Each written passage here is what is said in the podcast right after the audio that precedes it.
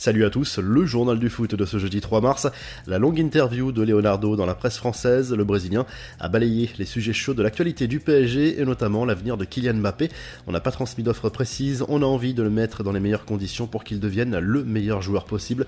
On va tout faire pour le garder, a promis le dirigeant parisien. Le directeur sportif parisien en profite également pour soutenir très clairement Lionel Messi.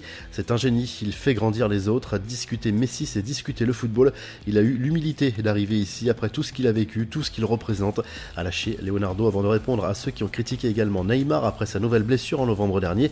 Pour revenir là où il est aujourd'hui, c'est la preuve qu'il est impliqué. Quand j'ai eu des problèmes avec lui, je lui ai dit, mais quand les choses sont bien faites, il faut le dire aussi, on ne colle pas une étiquette pour la vie. A lâché Leonardo qui reconnaît en revanche que l'arrivée de Sergio Ramos ne s'est pas passée comme il l'avait imaginé. Le dirigeant parisien croit encore au retour du défenseur espagnol à son meilleur niveau, mais assure qu'il tirera des conclusions en fin de saison si cela n'est pas le cas.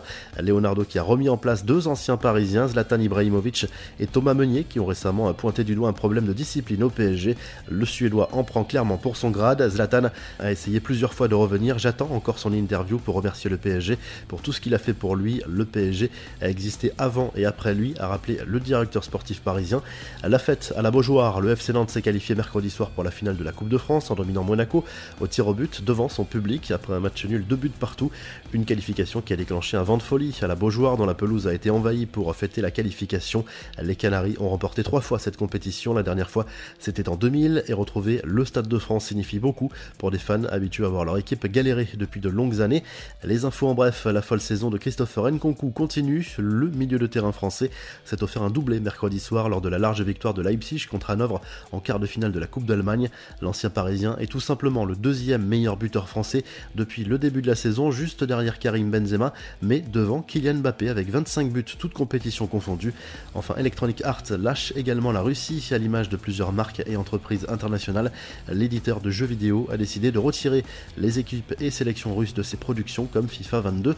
La revue de presse La Vague Jaune titre ce jeudi le journal L'équipe au lendemain de la qualification du FC Nantes pour la finale de la Coupe de France. Une très belle récompense pour une équipe passée tout près de la descente en Ligue 2 la saison dernière. En Angleterre, le Daily Express Sport se penche sur les matchs de Cup disputés mercredi soir. Chelsea a eu chaud, mais s'est qualifié pour les quarts de finale sur la pelouse de Luton. Ça passe aussi pour Southampton et Liverpool. Le tabloïd évoque par ailleurs la mise en vente des Blues par Roman Abramovich. En Espagne, le quotidien sportif Super Déporté salue la qualification de Valence pour la finale de la Coupe du Roi grâce à sa victoire 1-0 contre l'Athletic Bilbao.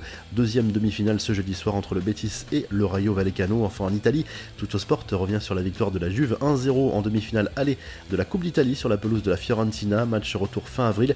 Le quotidien sportif évoque par ailleurs l'intérêt de l'Inter Milan pour Skamaka et Turam. Si le journal du foot vous a plu, n'hésitez pas à liker la vidéo et à vous abonner pour nous retrouver très vite pour un nouveau journal du foot.